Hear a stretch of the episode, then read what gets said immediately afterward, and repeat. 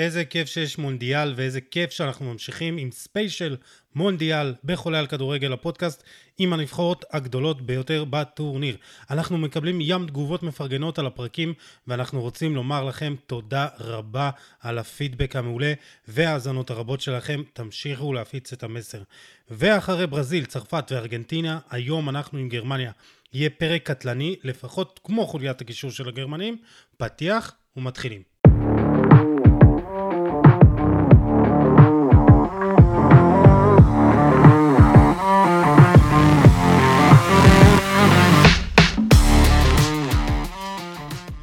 ברוכים הבאים לפרק ה-מאה ארבעים ותשע של חולה על כדורגל הפודקאסט, ואנחנו ממשיכים עם ספיישל מונדיאל, והיום מדברים על נבחרת גרמניה המנפשת, מי שזכתה ארבע פעמים בתואר ואחת המועמדות לזכייה בטורניר. אנחנו גאים לארח את משה מאירי, פרשן הליגה הגרמנית בספורט אחד.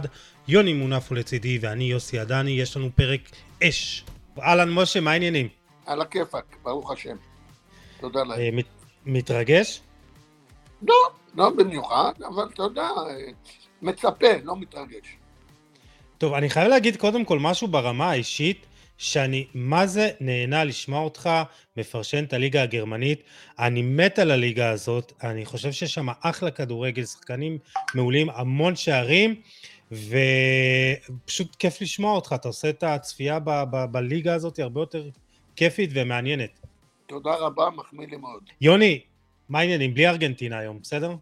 אתה לא יכול לדבר על גרמניה בלי קצת ארגנטינה, אתה יודע, שתי הזכיות האחרונות שלהם היו על חשבוננו, אז קצת אין ברירה, אתה יודע. כן, אבל אתם יצאתם בזול, ברזיל קיבלו על הראש. שזה צד החיובי בסיפור הזה, השביעה של ברזיל קצת מנחם. נדבר גם על זה.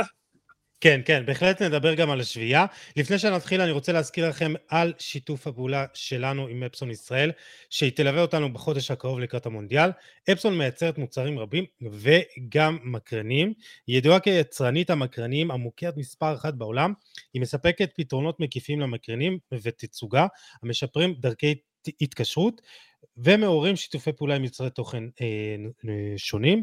תעקבו אחר דף הפייסבוק של אפסון בישראל, כי ממש בקרוב תעלה שם פעילות ממש שווה עם פרס מטורף, וזה באמת הולך להיות הפרס הכי שווה שאי פעם הוגרל דרך הדף של חולה על כדורגל. אני גם רוצה להזכיר לכם על ערב הצפייה שלנו ביום השלישי עשרים ושניים בנובמבר, בפאבה סילביה במפר בתל אביב. אפסון תספק לנו לערב זה את אחד המקרנים המתקדמים ביותר שלה, כדי להבטיח לנו חוויית צפייה איכותית במשחק של צרפת נגד אוסטרליה. נפגשים שם שבע וחצי, שותים קצת בירה, מתכוננים למשחק עם פאנל מקצועי קליל, קצת שאלונים, פרסים, ואז כולנו נצפה במשחק.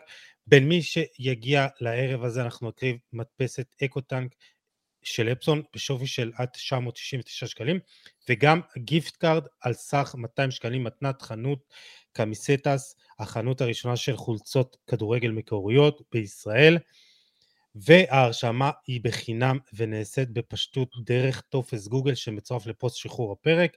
בקיצור, הולך להיות חודש פגז, המון פרקים והמון חשיפה, ואם יש בעלי עסקים נוספים שרוצים ליהנות מחשיפה עצומה ומעורבות של עשרות אלפי אנשים, מוזמנים ליצור איתי קשר בהודעה אה, פרטית בדף של חולה על כדורגל, נדבר על הכל.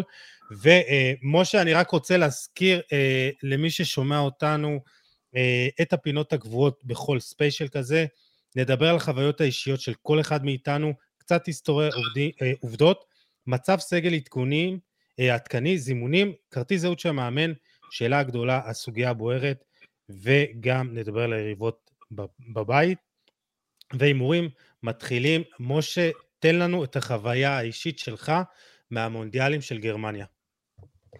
קודם כל, אני הייתי במונדיאל אחד, הייתי גם באליפויות אירופה, הייתי במונדיאל של שמונים ושתיים, כאשר איטליה זכתה בגמר מול גרמניה, הייתי עם הילדים שלי, עם הבנים שלי, הייתה חוויה גדולה, היינו בברצלונה, אחר כך נסענו לגמר במדריד, וראינו שם את ברזיל שהייתה הפייבוריטית הבטוחה, איך היא מפסידה, לא האמינה שזה קורה לה, והיו איזה ש...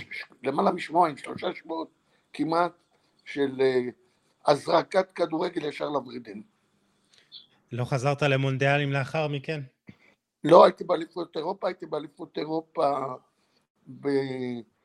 באוקראינה ופולין שהיה, הייתי בצרפת באליפות אירופה, ואני בדרך כלל, אתה יודע, נוסע, אני כבר מתחיל להתבגר, אז אני נוסע יותר מעדיף את הגמרים של הצ'מפיון ליג.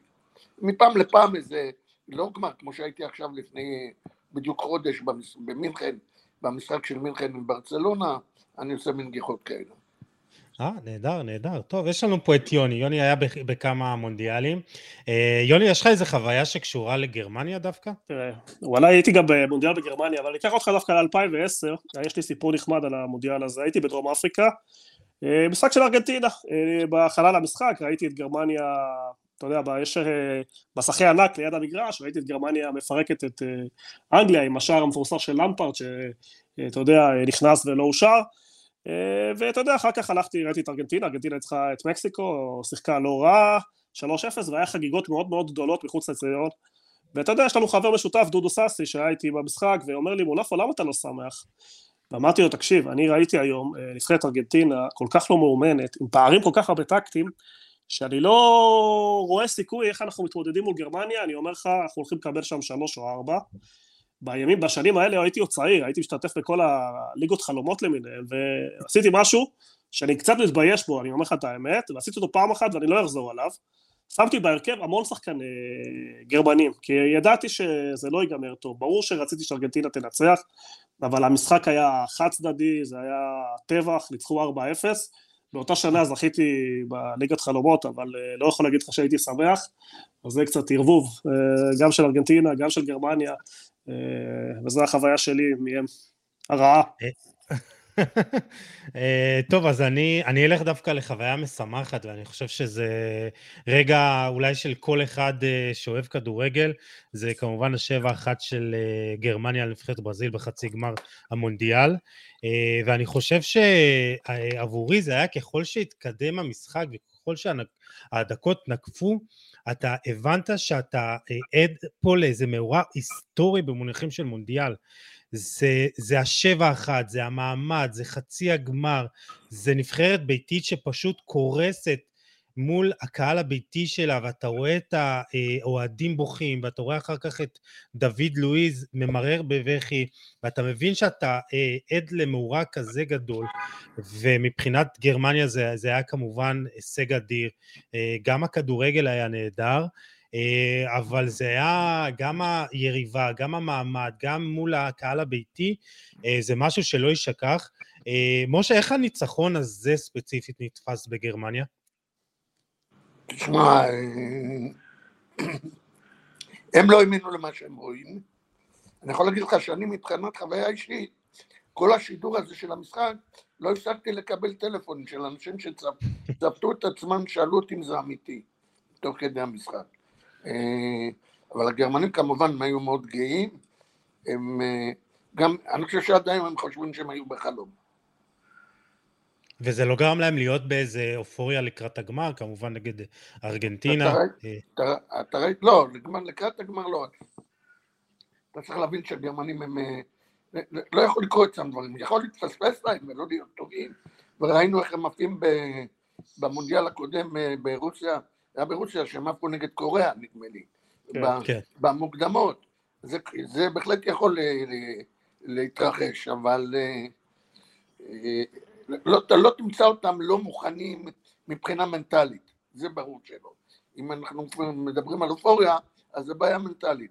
יכול להיות שיש להם מחזור פחות טוב, כמו שהיה להם ברוסיה, אבל uh, מעבר לזה אתה לא תמצא אותם לא מוכנים מנטלית.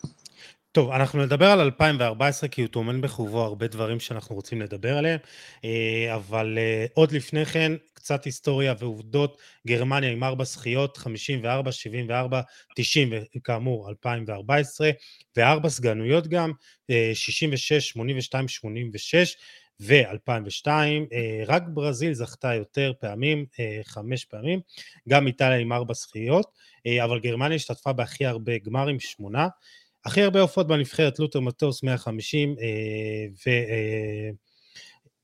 ומבין כל השחקנים הפעילים, שערים סליחה, הופעות תומאס מולר עם מאה ועשר, מנואל נויר עם מאה ושמונה, שערים מולר עם ארבעים ושתיים, הכי הרבה הופעות במונדיאל, מטאוס עשרים וחמש, קלוזה עם עשרים וארבע, הכי הרבה שערים, קלוזה כמובן עם שישה עשר, הכי הרבה בהיסטוריה של הטורניר, מולר במקום הרביעי מעשרה כיבושים, עדיין יכול ככה לתפוס את המקום הראשון בצורה כזאת או אחרת עם איזה מונדיאל מטורף, ו...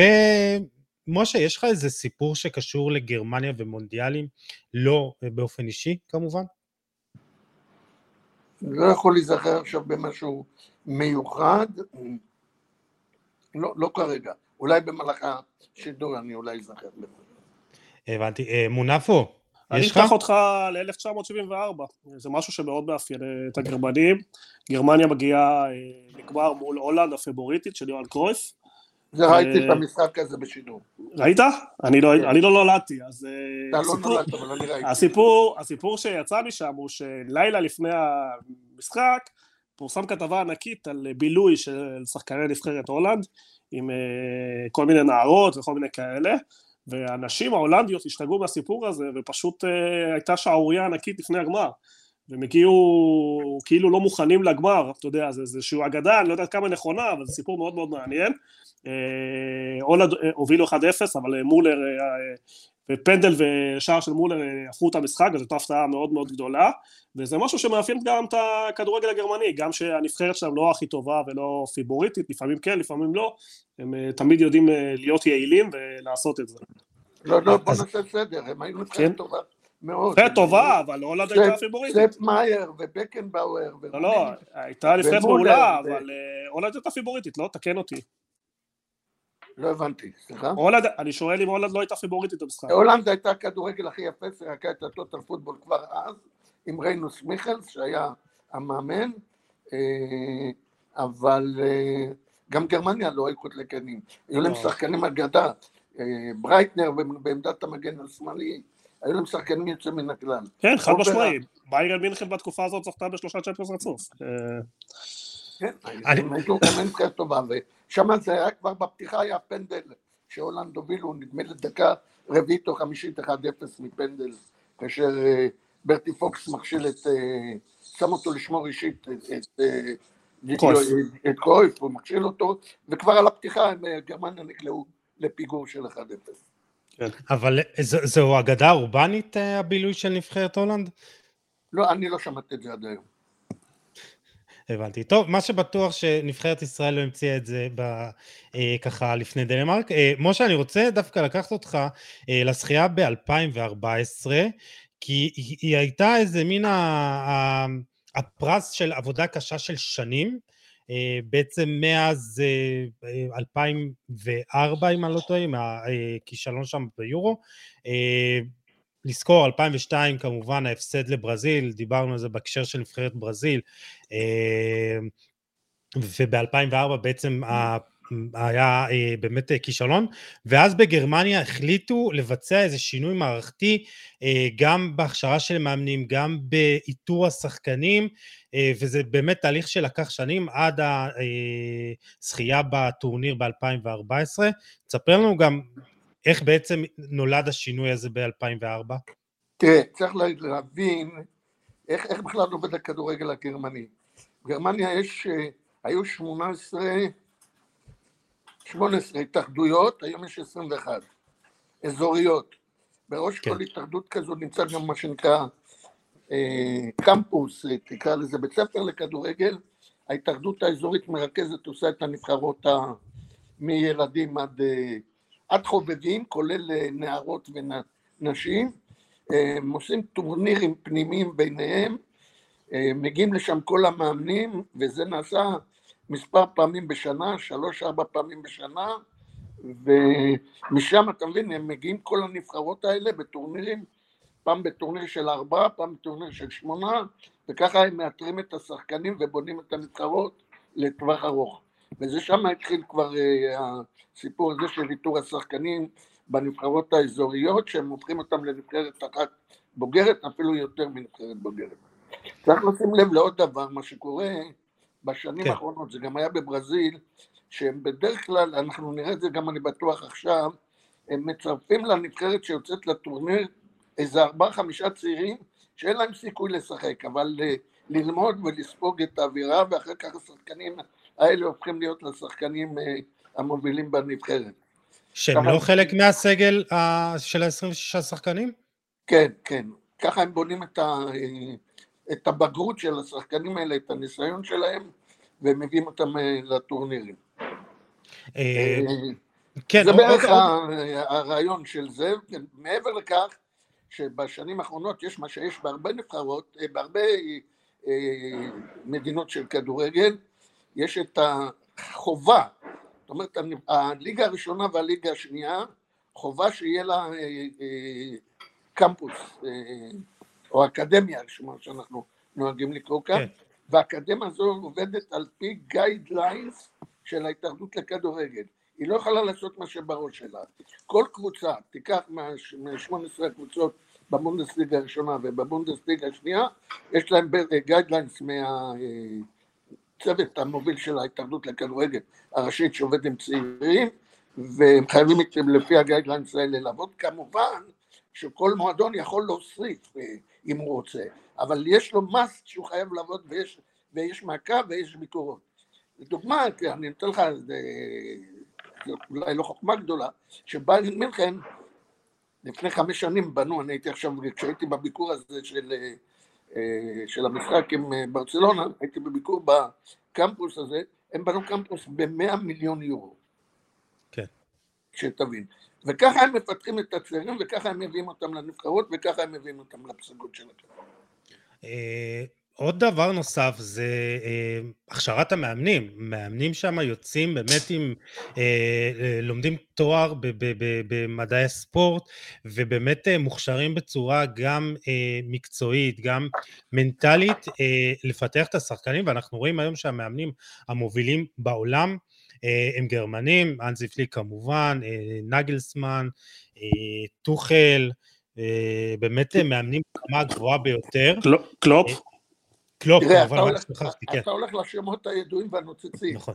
גם כמו שדיברתי איתך על הנבחרות, אז בהתאחדויות האזוריות יש להם חובה של כל כמה חודשים, אני לא זוכר כרגע בדיוק את המסלול, אבל כל כמה חודשים וכל שנה יש להם חובה של הכשרות, כדי לקבל את רישיון העבודה, וזה נקרא ה-ליצנס, ליצנס זה רישיון, רישיון A, רישיון B, רישיון C, אני לא מדבר כבר על הפה, ועל זה שהם לומדים במסגרת ההתאחדות המרכזית שנמצאת בפרנקפורט, אבל בהתאחדויות האזוריות לא יכול להבין קבוצת ילדים, אם הוא לא עובר את ההכשרות התקופתיות. זה לא אם הוא רוצה לבוא או לא רוצה לבוא. חייב, מס, יש לו פנקס, היום זה כבר ממוחשב, וזה מופיע שם. לא הופיע להשתלמויות, לא יאמן. בהחלט. יוני, גם בגרמניה עשו המון, שגם בבחירת השחקנים, בחרו באמת שחקנים עם קורדינציה מאוד גבוהה, וגם דיברנו על זה במהלך הפודקאסט, עם ממש בפרקים הראשונים, דוקטור מרק ורטיים, שהם באמת בוחרים שחקנים שהם בעלי אינטליגנציה, משחק מאוד גבוהה, עם יכולות קורדינטיביות מאוד גבוהות, ובאמת שמים לב למרכיב הזה במשחק. כדורגל הגרמני, כדורגל גרמני, אתה יודע, הוא כדורגל, הגדרתי אותו, אחת המעצמות הגדולות בעולם. השימוש שלהם בדאטה, באנליז, באנליז, באנליזם, בקורדינציה הוא הכי גבוה, כולם לומדים היום בעצם מהמאמנים הגרמנים, מהיצירתיות שיש שם, הם כדורגל שמעודד מאוד מאוד יצירתיות, גם של המאמנים, גם של שחקנים, שיודעים להתמודד עם סיטואציות במשחק, אנחנו רואים נבחרות טובות עם כדור, ואולי יותר טובות בגרמניה, אבל הנבחרת הגרמנית היא טובה עם כדור, היא טובה בלי כדור, היא טובה במעבר, היא טובה כמעט בכל אספקט של המשחק, אתה רואה גם דגש, על נייחים, אנחנו רואים שהרבה גולים בכדורגל הם מופקעים סטטיסטית מנייחים, אתה רואה שהגרמנים מגיל צעיר מאוד יודעים לעבוד על הדברים האלה, להגיב לתנועה בתוך הרחבה, להגיב לאירועים מכירים, ראינו לא מעט, יכול להיות שגם למדתי את זה מאירי עצמו, שהוא הסביר על השימוש במתקנים ואיך אתה מגיעים, אתה יודע. בטכנולוגיות, טכנולוגיות. כן, טכנולוגיה, בטכנולוגיה, הם הכניסו טכנולוגיות והייטק לתוך המועדונים האלה, ואתה יודע מה טוב מאוד, שאם יש שתי נגיחות ברחבה, שאר, זה גרמנים, זה הגיע מהם, אתה יודע, וכל הדברים האלה הופכים את גרמניה גם למעצמה של כדורגל, וגם למעצמה של ידע, אתה רואה המון מגמות היום בכדורגל, גם ב-ארבע שתיים שלוש אחת, גם בכל השינויים, גם לחץ, הלחץ הגבוה, זה הגיעו ממאמנים גרמנים, מהכדורגל הגרמני, מהבונדסליגה, ואנשים, כאילו, מועדונים, נבחרות אחרות, העתיקו. תראה, אתה, אם יזדמן לך, אני ממליץ לך, תיסע לאופנהיים. אופנהיים זה מועדון של, שהבעלים שלו זה בעל חברת סאפ, אס איי פי, ואתה תראה שם טכנולוגיות שאתה לא תאמין למראה עיניך, כשאתה נכנס לשם, אתה תחשוב שאני נמצא בקייט קנברל, הדמיות שמעברים את השחקנים. יש את זה גם בדורטמונד, חלק מהדברים, חלק מהמועדונים מכניסים את זה גם, לא כולם, אבל חלק מכניסים את זה. דורטמונד זה האינוביישן, מה שנקרא, זה מס שם. יש להם למשל וינר טסט, זה טסט שהם עושים לשחקנים, התאמת השחקן לתפקיד במגרש. עכשיו אם אתה, למשל, אתה יודע משהו פרימיטיבי יחסית, תיקח במגרש עצמו, זה נגלסמן, בזמנו דרש את זה ופיתחו לו את זה, עכשיו הוא הביא את זה, בדיוק לפני חודשיים התקינו את זה בבאיירן מינכן. מסך ענק. מגרש... סליחה? מסך ענק. מסך, כן. כן. ש- שמונה על שישה מטר. אגב, כן. יש שם רכיבים של... שפותחו בישראל, בתוך ה... כן, אז זה תמיד מגיע אלינו. כששחקן עושה טעות באימון, הוא מיד יכול לקבל. הוא לא מחכה ללוח של גוטמן. הוא כבר המסך, המסך עובד לו כבר באימון. הם מפתחים, הם כל הזמן באינוביישן, זה בוער בעין.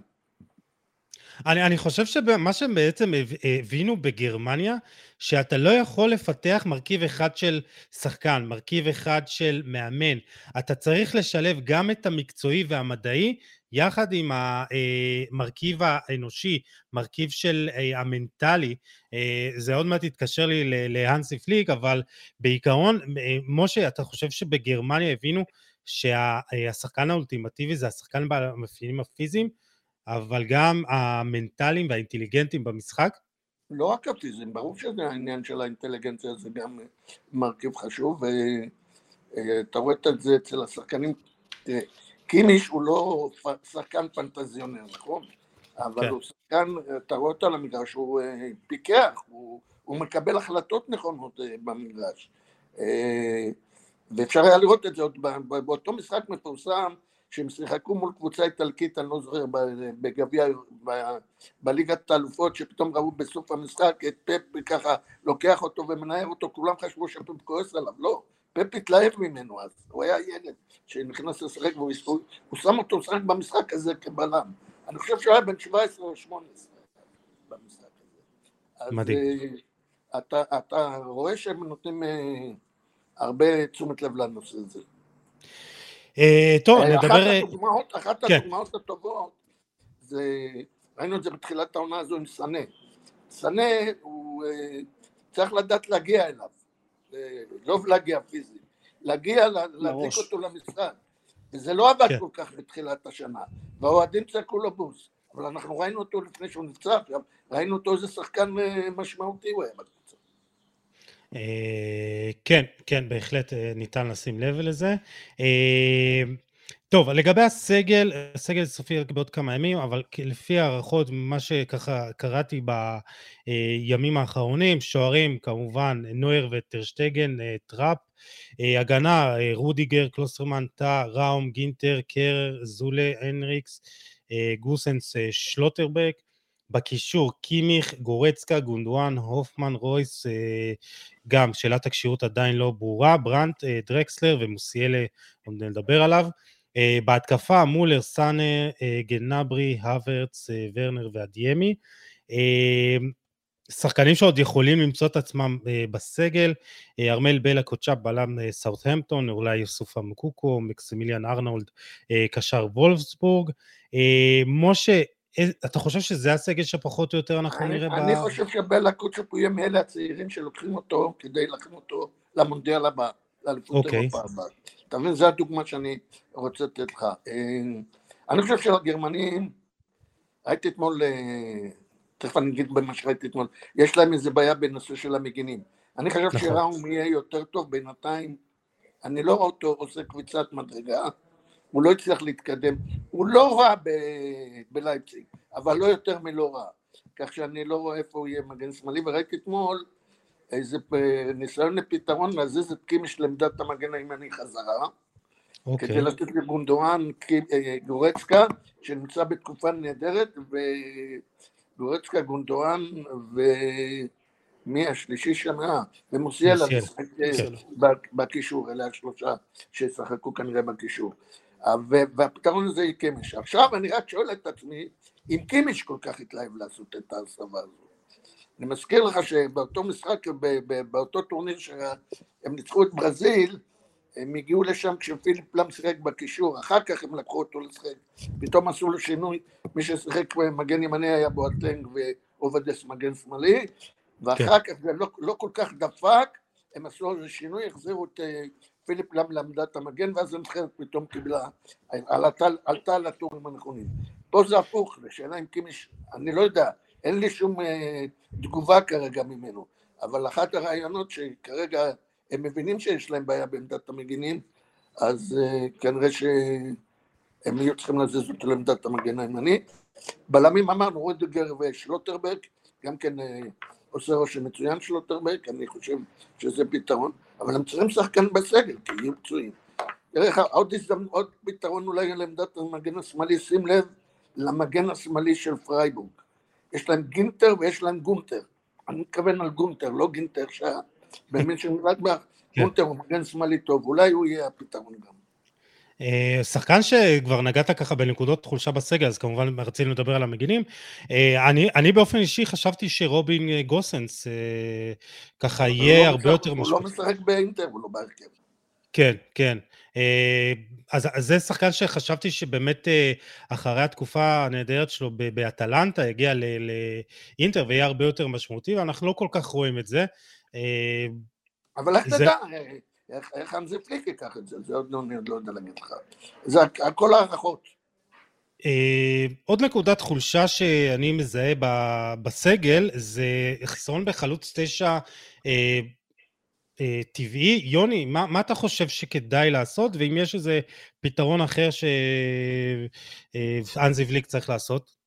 שאלה מעניינת מאוד, הוא ישחק קצת עם קיי אברץ בתוך תשע, יכול לשחק עם מולר, יש לו שם כל מיני אופציות, זה לא בין החלוצים הטובים בעולם, אבל יש לו כל מיני אופציות לא רעות בכלל, כמו שצריך להבין שלטורניר הזה, ההכנות הן מאוד מאוד מוזרות, רק הטורניר האחרון שהיה, היה ליגת האומות, שזה מין חצאי ידידות, ואתה באמת לא יודע לדעת מה הרעיונות הסופיים של המאמנים כדי להעריך את הפתרונות. אנחנו מנסים להעריך לפי מה שאנחנו רואים ולפי מה ששיתפו בליגת האומות, שזה לא בדיוק משקף, התוצאות גם לא היו טובות, הם עשו ניצחון אחד, ארבעה תיקו והפסד, קשה להסיק מה מזה אה, אה, המאמנים יעשו, לא רק לגבי נבחרת גרמניה, לגבי כל הנבחרות, אה, גם אין להם הרבה זמן, כלומר עוד שבוע נפסקות הליגות ואז יש להם איזה שבוע להתכונן, והמאמנים, אחד המטרות שלהם יהיו תוך שבוע לזהות מי השחקנים הכי טובים, מה החיבורים הכי נכונים.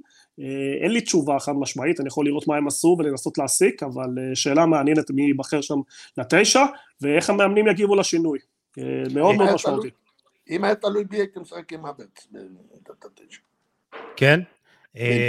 אני ראיתי את האמת הרכב של בסטיאן שוויינשטייגר, והוא שם שם את תומאס מולר כחלוץ מזויף.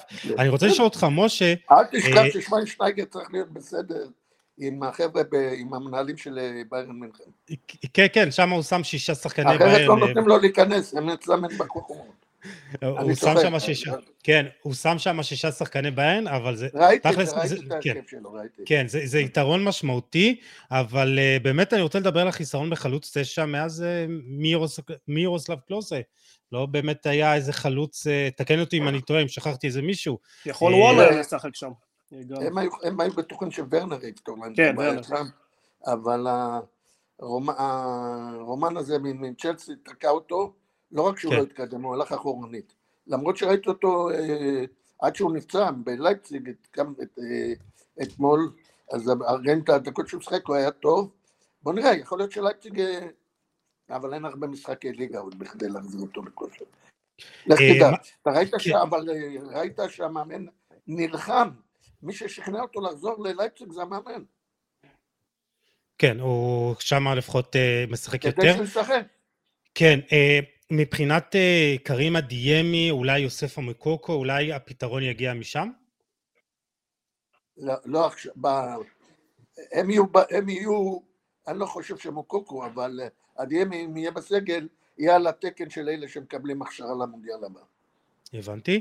אה, עוד משהו שמאוד מעניין, אה, היום התפרסם ברדיו מרקה, שבגרמניה יפעילו לחץ גדול מאוד על טוני קרוס, לחזור בו מהפרישה מהנבחרת. אני רוצה לשאול אותך, משה, עד כמה הדיווח הזה אמין, ואם בכלל יש לזה סיכוי? אין שום סיכוי בעולם. למה? הם, הם כבר השלמו מזה שהוא איננו, ואמרת לך, השלישייה שלהם שתזרק, זה שלושה מתוך ארבעה, וכל הארבעה האלה יצטרכו לפני טוני קרוס. אחד זה גונדואן, השני זה גורצקה, שהוא בתקופה נהדרת, מוסיאלה, שהם לא מפסיקים להתלהב ממנו, וקימיש, אז אני מדבר על שלושה מתוך ארבעה האלה. אתה חושב שזה היה יכול... לא יבוא בשביל לשבת על הספסל. אתה לא חושב שזה היה יכול לתרום ברמה אה, של אה, חדר הלבשה, של חיבור לא, השחקנים? לא, אני לא חושב, אני לא חושב. אין, אין, אה, תראה, הוא עם שחקני ביירן מינכן מנותק לגמרי. בכלל מה, מה מועדון? אין לו שום קשר, הוא, הוא לא בהוויה של, של הנבחרת הגרמנית. אה, יוני, ככה דעתך בקצרה, אה... היית חושב ש... מקצועית, אם הוא היה יושב בספסל, זה היה נכס, אבל אם הוא לא מחובר לשחקנים, והוא לא חלק מהקבוצה, אין לזה ערך, זה לא מביא ערך. אתה צריך להביא שחקנים שיש להם השפעה, ואם הוא יתנתק, והם יצאו לדרך חדשה, מבחינת איכות, יש להם קישור מטורף, מדהים, אין צורך להעמיס, צריך לתת לשחקנים שאתה מאמין בהם, שנייה, שנייה רגע, שהלכת איתם דרך ארוכה, לתת להם את היכולת, לבוא עכשיו להביא מישהו וטרן כדי מה, להפריע להם, למחוא להם כפיים, אין לזה משמעות מקצועית אמיתית. אם היה פציעות והיה איזשהו מחסור, אפשר היה להחזיר אותו. כרגע, זה, שלושת השחקנים האלה שהוא ציין, זה וורד קלאס, זה השחקנים הכי טובים, אולי בתפקיד הזה, זו חוליה הכי חזקה של גרמניה, אני לא רואה איזושהי תרומה, אלא אם הוא היה מסכים לבוא, לא יודע, בשביל איזושהי מנהיגות, וגם אם הוא אומר שאין לזה ערך, אז אין לזה סיבה. המקור גם דלף הוא מספרד ולא מגרמניה, אז אני לא כל כך מאמין בו. אם הוא מגיע מהבילד או איזשהו עיתון רציני בגרמניה, אולי היה טיפה יותר משמעות לדיווח. טוב, היינו מרחיבים על זה, מאוד מעניין אותי, אני מאוד אוהב אותו, אבל בוא נתקדם לדמות שאני מאוד מאוד אוהב, שזה הנזי וליק, כרטיס הזהות שלו, בן חמישים ושבע, שיחק כקשר בביירן מינכן וכן, פרש בגיל עשרים ושמונה בגלל פציעות, בגיל שלושים וחמש הפך למאמנה של אופנהיים בליגה הרביעית בגרמניה, הוא עלה ליגה תוך עונה, אבל קשה לעלות לבונדסליגה השנייה ופוטר בנובמבר אלפיים וחמש. הוא עבר לרדבול זלצבורג והיה עוזרם של ג'ובאני טרפטוני ולותר מטאוס, וגם מתאם טכני. באוגוסט אלפיים ושש הוא מונה לעוזרו של יוחים לב בנבחרת גרמניה, והיה שותף פעיל לשחייה גם בגביע העולם ב-אלפיים וארבע עשרה. יש שיגידו שהוא גם המוח מאחורי ההצלחה של הנבחרת, נדבר על זה. אחרי זה הוא הפך למנהל ספורטיבי של התאחדות עד ל-אלפיים שבע עשרה, ביולי אלפיים תשע עשרה מונה עם עוזרו של ניקו קובץ' בביירן מינכן, ובנובמבר כבר החליף אותו, זה הסתיים בעונה מושלמת עם טראבל מרשים, הוא עזב בסיום העונה שאחרי, אחרי שהוא משלים ב-אלפיים ועשרים, זכייה בחמישה תארים וגם באליפות בסוף העונה. באוגוסט אלפיים עשרים ואחת הוא החליף את לב אחרי חמש עשרה שנה כמאמן, ובמאזן שלו חמישה עשר משחקים, תשעה ניצחונות, חמש תוצאות תיקו והפסד אחד, יחס שערים ארבעים וחמש שתים עשרה פלוס שלושים ושלוש, סך הכל שישים אחוז הצלחה. ולפני שנעבור סגנון המשחק שלו וככה הכושר של הנבחרת, אני רוצה שבאמת נדבר על התפקיד שלו בהצלחה של הנבחרת. משה, הוא הגיע באמת ככה באוגוסט אלפיים ושש, על מה הוא היה אחראי ומה באמת האחוזי, האחוזים שלו בהצלחה בשחייה ב-אלפיים וארבע עשרה. אין ספק שהוא היה יד ימינו פעיל מאוד של יוגי לב לכל אורך הדרך בנבחרת, לא רק בהצלחה הזו. הוא היה מאוד משמעותי, הוא נשלח... יוגי לב גם התחשב, התחשב מאוד בדעתו, הוא לא היה איזה עוזר זניח.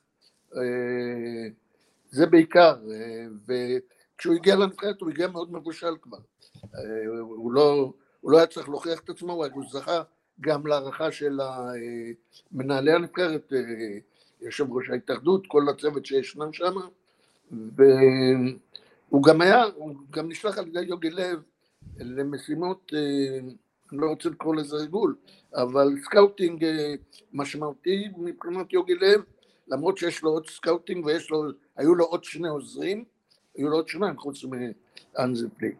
זה בכל אופן, הוא בא, הוא בא מוכן מאוד לתפקיד הזה. זאת אומרת, לא היה צריך, לא היה צריך ללמוד שום דבר. הוא, הוא עשה את כל התפקידים, אתה אומר.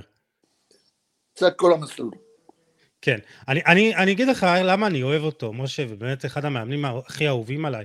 אה, אני חושב שמעבר לכדורגל המדהים שביירן הפגינה והטרבל, אה, משהו מאוד אצלו, מאוד אה, טהור, הוא מאוד אנושי, הוא חם, הוא מחבק, הוא אוהב, אה, גם עם שחקנים צעירים, גם עם שחקנים מנוסים, גם עם שחקני יריבה, אני זוכר כמה קטעים שהוא, אה, שחקנים נפצעים של היריבה, והוא בא, נותן להם ככה יד ומנחם אותם, וזה נראה שבאמת המרכיב האנושי אצלו לא פחות חשוב. הזכרתי מקודם את דוקטור מרק ורטיים, רק אני אגיד שהוא מומחה ישראלי-גרמני, בעל שם עולמי לקורדינציה, ויש ציטוט של מרק שאני מאוד מאוד אוהב, הוא אומר, סוף עידן המורים, מאמנים המרוחקים והקרים, אינטליגנציה לפני כוחנות, כוחניות, ופליק מדגים את זה באמת בצורה הכי טובה, וכמו שאמרתי לגבי השחקנים, לגבי הכדורגל הגרמני, שבנוסף למקצועי, הצד האנושי מאוד חשוב, משה. אתה יכול לראות את זה במיוחד על קלופ. תראה איך הוא מחבק את השחקנים שלו. תראה איך הוא מטפל בהם. אתה כמעט ולא רואה אותו, אני, אני לא זוכר מתי ראית אותו גורר בשחקן. אתה רואה אותו, עוטף אותם, גם הגודל שלו. אז זה אתה רואה אצלו, אתה יכול לראות את זה אצל עוד מאמנים, נגלסמן יש לו, נגלסמן יש לו ציטוט מופלא שמאמן מצליח זה שבעים אחוז אינטליגנציה רגשית ו-שלושים אחוז טקטיקה. בוודאי, זה נגמר, אני מסכים עם העניין הזה שהמאמן הצועק, המאמן המשתולל זה על שחקנים, מאמן יכול לפעמים לאבד את ה... אתה יודע, שאתה נמצא שם על הקווים עוברים עליך הרבה דברים, אבל מבחינת ההתנהלות שלו עם השחקנים אין לי בכלל ספק, ואתה רואה את זה, הייתי אומר את זה, הוא בן אדם סולידי. כן, טוב, יש גם ממים שלו, שמצלמים אותו אחרי תוצאות מופלאות, והוא כזה שומר על, ה... שומר על קור רוח, זה יפה לראות, אבל מופנם, אני חושב ש... מופנם, מופנם. כן, כן, אבל אני מאוד אוהב את זה, ויוני, אם פעם היינו פה צוחקים על כביכול מאמנים גרמנים שהם צועקים, וככה המאמנים הגרמנים של היום באמת מדגימים את זה, שהם מקרבים את השחקנים אליהם. הוא מייצג הכי טוב את כל השינוי שכדורגל הגרמני עבר, בעיניי הוא המאמן הכי טוב באליפות הזאת, מהמון המון אספקטים, גם בהיבטים הטקטיים, גם בהיבטים האנושיים, גם בהישגים שלו, לזכות בליגת אלופות, אין הרבה, לדעתי אין עוד מאמן שמגיע לטורניר הזה, אנחנו רואים גם שמאמנים גדולים בנבחרות אחרות, רובם, כן, לא כולם, לא מסכימים כל כך להגיע לקבל נבחרת, זה הוא דווקא כן, יש לו גם את כל הניסיון, מ-אלפיים וארבע, מכל השמונה שנים שהוא בנבחרת בתור עוזר, אבל כן. גם, בת, גם בשחייה, כלומר, הוא יודע להשרות אווירה טובה כנראה לאורך הדרך, יש לו את כל החבילה, הוא גם עשה כדורגל התקפי, שזה משהו שלא צריך לזלזל בו היום, כלומר, הוא מגיע להישגים דרך כדורגל יצירתי, דרך כדורגל התקפי עם הרבה שערים, אם זה, אם זה, יש פה, אם זה טורניר של מאמנים, אז גרמניה יש לה יתרון גדול מאוד בעמדה הזאת. לפני שבאמת נתקדם לכדורגל שלו, משה, אתה מסכים שהוא המאמן הטוב ביותר בטורניר הזה? אני, קודם כל, אני לא מכיר סרגל שמודד את זה. ואני לא מכיר מספיק טוב את המאמנים האחרים. אבל הוא יש לו את זה, אמרת לך, הוא סולידי, הוא בא עם הרבה ניסיון, הוא ישב הרבה שנים ליד יוגי לב, הוא למד גם משגיאות של יוגי לב, והיו ליוגי לב לא מעט שגיאות, ואתה רואה את העבודה שהוא עושה, העבודה לא יוצאת מן הכלל. כן, אז בואו בוא נדבר על הכדורגל שלו בפועל, מה אנחנו רואים במגרש, יוני הזכיר את זה ארבע שתיים שלוש אחת לרוב, החזקת כדור, לחץ גבוה ומאוד אינטנסיבי, שני ציטוטים אני אקריא לכם שלו, אני חושב שאתה יכול לזהות את רעיון המשחק שלנו, הוא אמר את זה כמה, אחרי כמה משחקים בנבחרת, אם אני לא טועה, אנחנו רוצים להיות מאוד פעילים בכל העמדות, אנחנו רוצים להכניס את היריבה ללחץ בשלב מוקדם, אנחנו רוצים להלחיץ אותם. הוא אומר, בציטוט אחר, הקו האחורי שלנו מאוד גבוה, כשאנחנו מחזיקים את הכדור, הקשרים המרכזיים שלנו נמצאים במרחק של שלושים וחמש עד ארבעים מטר מהשאר שלהם, הגנתית לזכות בכדור והתקפית, מכוונות ועקביות לכבוש שערים, עוצמת הפעילות, הפעולות שלנו היא קריטית, אנחנו רוצים לשחק כדורגל חזק ואטרקטיבי, זה כדורגל שכיף לראות, יוני.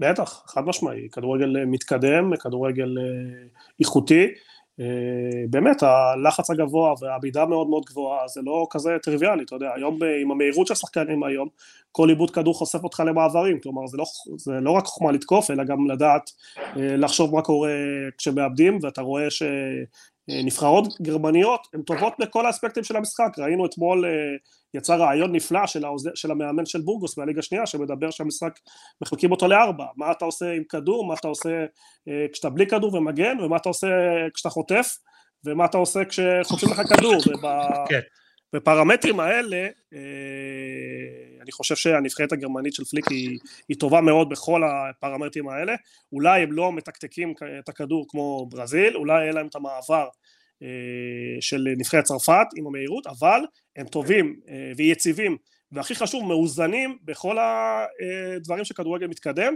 ואני מוסיף לזה את החשיבות של הנייחים, בטח בטורנירים, גם זה יתרון גרמני בולט לאורך השנים, אמרתי לך יוסי, זה אחד המעצמות הגדולות בעולם הכדורגל, והם תמיד פיבוריטים, או אחד משלושה ארבעה פיבוריטיות בכל מונדיאל, בכל טורניר גדול. כן, טוב, הכדורגל הגרמני הביא לנו את הגגן פרסינג, משה, באמת זה, זה כדורגל שכיף לראות, זה כמו שקלופ אוהב להגיד, זה heavy metal football. תשמע, תראה, אתם ציינתם עכשיו את הלחץ הגבוה, שהם נחשפים להתקפות מעבר מהירות, זאת אומרת, אתם לוקחים סיכונים מחושבים. אם אתה רוצה לראות את זה, זה זה עוד נשאר מאנזי פליק בביירן מינכן. תסתכל על המשחק של ביירן מינכן, תראה איפה משחקים שני הבלמים כשהם יוצאים קדימה.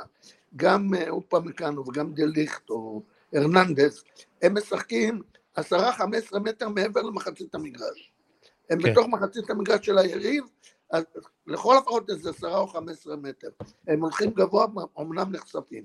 ועם אופמקאנו דליכט זה די מסוכן, כי הם לא הכי מהירים, הרננדז הוא מהיר, אבל בכל אופן הם משחקים את המשחק הזה, וכך גם הנבחרת אצל אנזי פליק, משחקים עם, והם ישחקו את זה, אני מניח גם עם, עם שלוטרבק ועם רודיגר, שאלה כנראה שני הבלמים שלהם במונדיאל, כן, אני בהחלט מסכים עם זה, שעם הלחץ הגבוה, גם אל תשכח, יש לו גם את גנברי מביירן מינכן, שיכול לשחק, יש לו שחקנים טובים שיכולים לשחק ולעשות את הלחץ, וכדי להבין מה אנחנו נראה, אם אין לנו סבלנות עד הגובה, תסתכל על המשחק של ביירן. כן, אז טוב, אני נהנה להסתכל על המשחק של ביירן, באמת כאילו, באמת אם יש משחק של ביירן, לא משנה שישי, שבת או ראשון, אני, אני דבוק לטלוויזיה, זה, זה נקודה אחרונה, זה מתקשר למשהו שראיתי, אה, משה, מה שאמרת, אה, אלו ב-סי בי אס Sports, קטע נפלא של תאירי אנרי, מסביר על הלחץ הגבוה של רדבול זלצבורג, והוא אומר שם, הוא מסביר על הגן, גן פרסינג, אתה לא יכול לקחת פרס, אתה לא יכול להרוויח, אם אתה לא לוקח סיכונים, ואני חושב שזה הכדורגל... אמרתי לך, הם לוקחים סיכונים מחושבים. כן, בדיוק. אתה יודע, אתה לא יכול באמת להרוויח משהו, אם אתה לא מסתכל במשחק שלך, וזה באמת כדורגל וסיכון גבוה, בוא נגיד ככה. אני רוצה שנתקדם לשאלה... עוד משפט אני רוצה להגיד לך, אם יהיה להם גם את גונדואן, הוא אלוף בגגן פרסינג. ונהדר, נהדר. בגגן פרסינג ובהצטרפויות לחווה ובתקיפה של השאר, אז הוא כבר... הוא כבר רגיל לזה מפאפ. אגב, יש שמות כאילו באים הם רוצים להביא אותו שם, אבל לא יודע כמה זה אמיתי. תשמע, גם בסיטי רוצים קצת להרענן את השורות בקישור, אז אולי זה יעזור להם ככה להביא את השחקנים שלהם שהם רוצים. טוב, השאלה המרכזית ככה, אני קצת... לא הייתי בטוח במה אני רוצה להתעסק, אבל אני חושב שזה משהו מאוד חשוב, וזה הכושר הנוכחי שהנבחרת מגיעה, וגרמניה פתחה נהדר עם שמונה, שמונה משחקים של האנסי וילגי בתפקיד, כולל ניצחו, היא הייתה מושלמת, כולל ניצחון שתיים אפס על ישראל, אבל מאז פליק עם ניצחון אחד בודד בשבעה משחקים, חמש תוצאות תיקו והפסד, כמובן זה הרוב היה בליגת האומות מול איטליה והונגריה ואנגליה ואנגליה נכון. משה, באיזה כושר הנבחרת מגיעה? ואם יש סיבות לדאגה? קשה למדוד היום את הכושר של הנבחרת, כי היא לא שחקה מזמן. מה זה ליגת האומות כבר עבר הרבה זמן, ו... אנחנו צריכים, הם גם לא שיחקו כל השחקנים שאני הייתי רואה, שאני חושב שהוא ישחק איתם בהרכב הפותח, ולמרות שיש להם בית לא קל, שלא תחשוב, זה לא קל, ספרד זה יריב, אני לא צריך להגיד לכם איזה יריב זה ספרד, וגם היפנים, אני קראתי היום על היפנים, הם מאמינים שהם יכולים לעשות מה שעשו דרום קוריאה לגרמניה. הם באים במעונה שלמה, ומתוך זה שגם תראה כמה יפנים משחקים בבונדסליגה. נכון, אנחנו עוד לבד. המון יפנים משחקים, הם מאמינים שהם יכולים לעשות את זה. אז כך שקשה לי להגיד לך על הכושר שלהם. עכשיו, תראה, יהיה להם את השבועיים להתכונן, הוא יבוא איתם, הם באמצע העונה, לא צריכים לעבוד איתם על כושר גופני, הוא צריך לעשות איתם השלמות טקטיות, מה שהוא רוצה לעשות. אני מניח שהם יבואו מוכנים. יוני, יש סיבות לדאגה, כי באמת רוב הניצחונות גם של גרמניה בהתחלה היו על ליכטנשטיין, כאילו כל הניצחונות, ליכטנשטיין, ארמניה, איסלנד, רומניה, אולי זה המשחק הכי צמוד, צפון מקדוניה, ליכטנשטיין, ארמניה עוד פעם וישראל, ואז אתה רואה שהתקשתה מול הולנד אחד אחד, איטליה אחד אחד, גרמניה אחד אחד, חוץ מניצחון חמש שתיים על איטליה, היא לא ניצחה, אז יש סיבות לדאגה? תראה, אמרתי לך, אמרתי, התייחסת את זה גם מקודם, קשה מאוד לדעת באיזה כושר כל הנבחרות מגיעות. אנחנו יכולים להתייחס רק למוקדמות המונדיאל, שהיה להם בית יחסית נוח, הם פירקו אותו עם תשעה ניצחונות, הם עשו איזה הפסד בבית לצפון מקדוניה, אם אני זוכר נכון, בליגת האומות הם לא הרשימו, האם, מה האינדיקציה של זה, מה, מה זה נותן בדיוק? אני לא באמת יודע, אני מסכים בנושא הזה לחלוטין עם בעירי, אין לי, אין לי איזשהו מידע פה, אפשר להסתכל אולי על הכושר השחקנים, ודווקא יחסית, רוב השחקנים נמצאים בכושר טוב, נראים טוב, גם ביורו אפשר להסתכל אולי שהם לא עשו טורניר טוב יחסית לסטנדרט הגרמני, באמת, זו שאלה שאין לי תשובה חכמה, ונראה בשבוע הקרוב, בשבועיים הקרובים כבר. ותראה, סך הכל גם הם באים, שהקבוצות שלהם לא ראות בטורנירים האירופאים. כן. טוב, ביין תמיד ככה בכושר סי. פרנקפורט, דורטמונד ולייפציג, הקבוצות עושות הישגים, וגם בליגה האירופית, פרייבורג, הם עושים פרנקפורט, אמרת פרנקפורט, אני לא זוכר מה אמרת. כן, כן, כן. טוב, עוד שאלה שאני רוצה לשאול ככה, על ג'מאל מוסיאלה, בכושר אדיר העונה יש לו שבעה שערים וארבעה בישולים ב-אחד עשר מחזורים בליגה, עוד שני בישולים בחמישה משחקים בליגת האלופות, הוא זכה במקום השלישי בפרס הקופה השנה, השחקן הצעיר הטוב בעולם, דרך אגב שנה שנייה ברציפות שהוא עושה את זה, משה, האם הוא יכול להיות השחקן הצעיר של הטורניר, האם אתה חושב שהוא יהיה כזה? הוא בהחלט יכול להיות, יכול להיות גם בלינגה. כן, תמיד זה החברים מאוד טובים מנבחרת אנגליה הצעירה. אתה צופה לו טורניר טוב? אני מאחל לו. יוני, מה אתה חושב? אחד השחקנים, אחד הכוחות העולים בכדורגל העולמי, מרשים מאוד, הבגרות שלו במשחק, לא רק היכולת הטכניקה שלו והחוכמת משחק שלו, הוא משחק בצורה מאוד מאוד בוגרת, הוא לא בדיוק מתרגש, הוא גם משחק, אתה יודע, בקבוצה שהיא אחת הטובות בעולם, אני לא רואה איזושהי סיבה מקצועית שהוא לא יביא את היכולת שלו, יכול להיות שמודיעה לפעמים שחקנים צעירים מתרגשים ופחות מתחבר להם, אבל מקצועית אני לא רואה סיבה למה הוא לא יהיה אחד הכוכבים הגדולים, הוא גם נמצא בתפקיד מאוד מאוד חשוב, השפיץ של הקישור בנבחרת גרמניה הוא נותן את הטון, הוא שחקן שקובע את הקצב של המשחק, אני חושב שהוא ייתן טורניר טוב, אבל אתה יודע, לי... הוא יכול לשחק גם באגף. כן, חד משמעית. הוא, הוא שחקן פנטסטי, הוא גם שיחק בביים גם את השמונה, אז ככה שהוא הוא, הוא מאוד חכם, דיברנו על אינטליגנציית משחק, הוא יודע להתאים את עצמו ולהביא את היכולות שלו בכל עמדה. אני רוצה ממש בקצרה, שאלה האחרונה לפני שניגע בבית, משה, טרשטגן יהיה בספסל בכל מקרה, אתה אומר. זה תמיד השאלה הנצחית, מתי... גם טראפ בקושר טוב. אבל טרשטגן יהיה על הספסל. לא, זה מדהים, כי הוא באמת בליגה, בכל זאת, בכל מקרה, הוא בכושר פנטסטי. מספרים, הוא בעונה הכי טובה שלו בקריירה, לפחות מאז שהוא הגיע לברצלונה, אחוז הצירות של שמונים ותשע נקודה שלוש, שמר עשר פעמים על רשת נגיעה מתוך שנים עשר משחקים, אבל כשיש לך את מנואל נויר, זה, זה מאוד מבאס. מניה בטוחה, מניה בטוחה.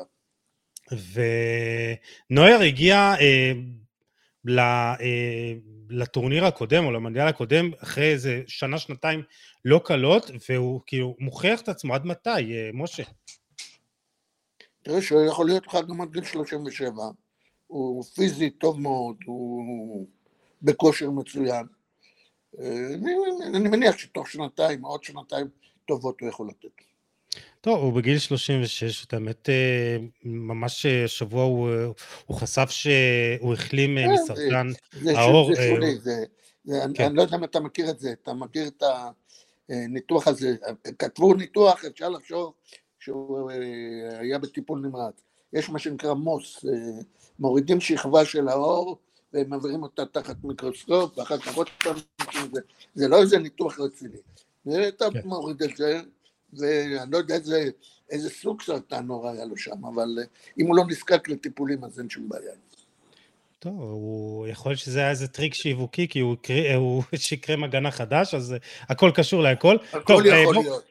כן, כן, בואו נתקדם, בואו נתקדם לבית של גרמניה, והזכרתם את זה, בית E עם ספרד, קוסטה ריקה ויפן, אני לא חושב שצריך להכיר את הנבחרת הספרדית, עוד גם נעשה פרק עליה במיוחד, אבל כמובן לספרד יש את השאיפות שלה, וזה תמיד ללכת עד השלבים המכריעים, קוסטה ריקה עם קיילור נאבס, שלא בטוח אם הוא יהיה, כי הוא לא היה חלק מהנבחרת במשחקים האחרונים, יש להם שם את השחקנים הבלתי נגמרים שלה, בריין רואיז, הקפטן בן שלושים ושבע, סלסו בורגס, סיאן ההופעות עם מאה חמישים וארבע הופעות, ג'ואל קמבל, החלוץ הוותיק, ויפן, שבאמת טורניר במונדיאל האחרון הגיע עד לרבע גמר מול בלגיה ומתחה, הזכרת את הגרמנים שמשחקים, את היפנים, סליחה, שמשחקים ב...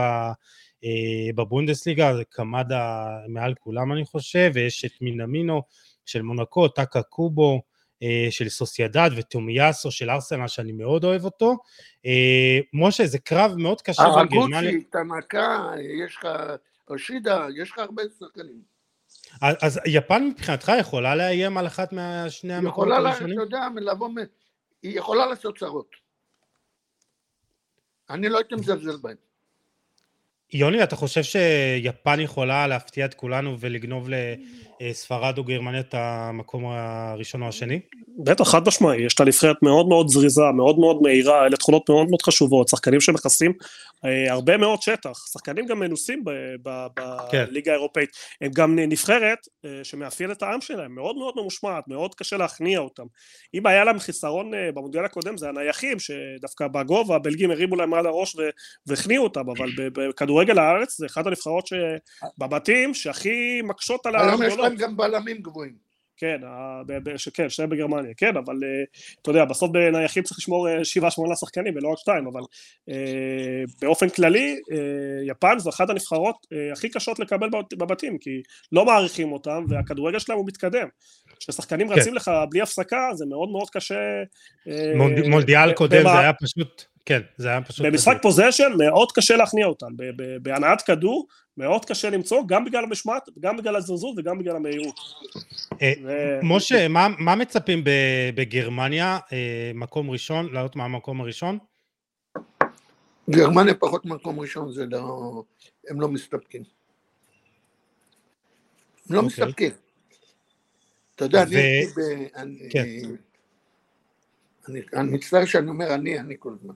באחד האירועים, יש כל, כל שנה, גם עכשיו, ב-שבעה עשר ינואר יש אירוע שנראה ניו ייר, ניו ייר רספשן. זה אירוע שקבוע עושה אותו מנהלת הליגה הגרמנית, מגיעים כל הנציגי קבוצות, הליגה הראשונה, הליגה השנייה, כל המובילים של הספורט הגרמני. אני באופן קבוע מוזמן לאירוע הזה.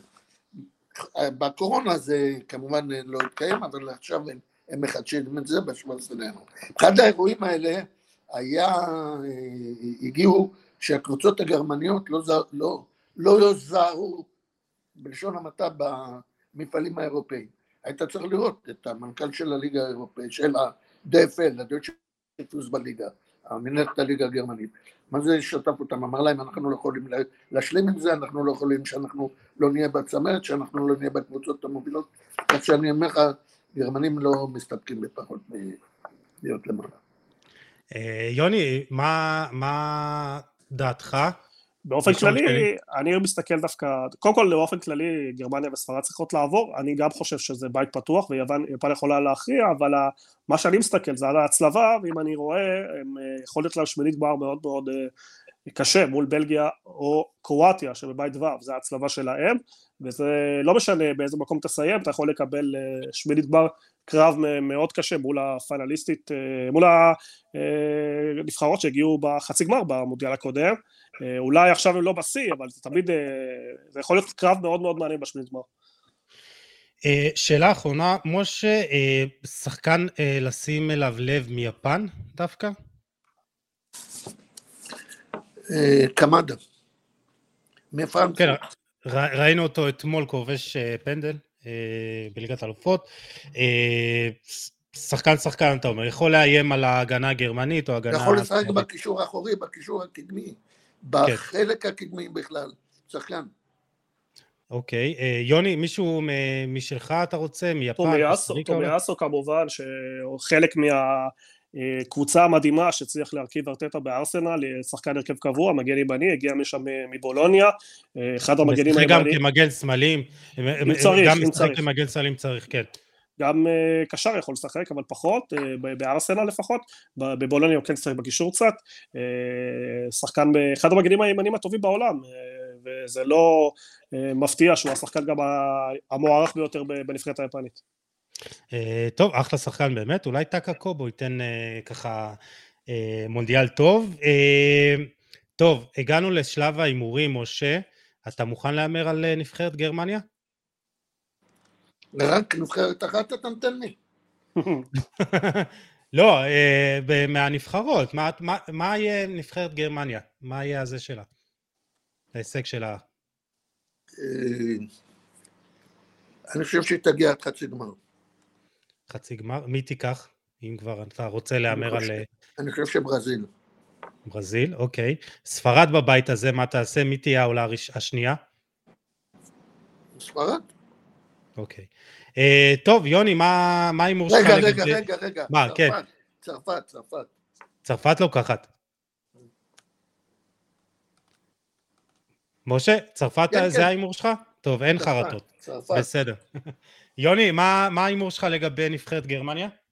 מינימום חצי גמר, כמו תמיד, אתה יודע, נבחרת גרמניה זה הנבחרת הראשונה בטורנירים האלה שצריך להרוג, זה נבחרת עם שבע נשמות, עם אופן מאוד מאוד חזק, גם כשאתה מוביל היא יכולה לחזור, גם די, אמרתי בפרק, שבטורנירים האלה שמוזרים באמצע הזה, דווקא האופי שלהם והיכולות שלהם, השילוב בין היכולת לבין האופי יכולים להביא לה עוד איזה, עוד גביע, הם תמיד פבוריטים, הם תמיד בשלבים הגבוהים, לכן אני מסכים שחצי גמר זה must, ואני מסכים איתו, ואמרתי את זה בפרקים הקודמים, שלוש המעצמות הכי גדולות, ואני אחזור על זה, זה ברזיל, עם הכדורגל ההתקפי והיפה, עם הפיזיות, צרפת, עם המעברים, והנבחרת החדשה, המעצמה החדשה, וגרמניה שהיא היסטורית, תמיד מסוכנת ותמיד שם, זה לא, זה לא מפתיע. טוב, אז האימור שלי זה חצי גמר, אבל אני לא אהיה מבואס אם תזכה, בגלל הנסי ותומאס מולר, שאני מת עליו, וקימיך, באמת נבחרת מענה, ועם כדורגל נהדר, אני לא אתבאס בכלל אם תזכה. תודה רבה חברים, משה מאירי, היה נהדר, אני כיף לי לשמוע אותך, גם בשידורים וגם פה, היה כיף. תודה, תשלח לי לינק. ברור, ברור. איפה אתם מפרסמים את זה? איפה אתם מפרסמים את זה? ספוטיפיי, סאונד קלאוד, הכל, תפיץ אותנו, משה, ככה, גם בצ'ארלטון, למה לא? בסדר, אבל שלח לי לינק שיהיה למוכן. בסדר, תודה רבה, משה מאירי, יוני מונפו, תודה לך, היה לי לעונג. ספיישל רביעי של מונדיאל הגיע לסיומו, ברזיל, צרפת, ארגנטינה וגרמניה, יש לנו עוד כמה נבחרות לדבר עליהם, בכל מקרה, תודה רבה לכם שהייתם איתנו, אנחנו נפרד מהמאזינים, אני רוצה להזכיר לכם את שיתוף הפעולה שלנו עם אפסון ישראל שתלווה אותנו בחודש הקרוב, אתם מוזמנים להיכנס לדף הפייסבוק של אפסון ישראל ולהיחשף לשלל המוצרים של החברה וגם ליהנות מהפעילויות השונות שיש להציע שם, כמו שאמרנו בתחילת הפרק מקרוב תהיה שם פעילות מטורפת עם פרס שווה במיוחד, תעקבו אחריהם, אל תשכחו להירשם לערב בסילביה במפר על המשחק של צרפת נגד אוסטרליה, ולכם מאזינים ומאזינות, תודה לכם שהייתם איתנו, אתם משקיעים ים, זמן ואנרגיות בהפקת תוכן איכותי ואיכותי, ואני רק מבקש מכם לשתף ולהפיץ את המסר, אתם מוזמנים לשלוח גם את הפידבק שלכם, זה תמיד יזכה להתייחסות רצינית, ניפגש בספיישל הבא, יאללה, ביי.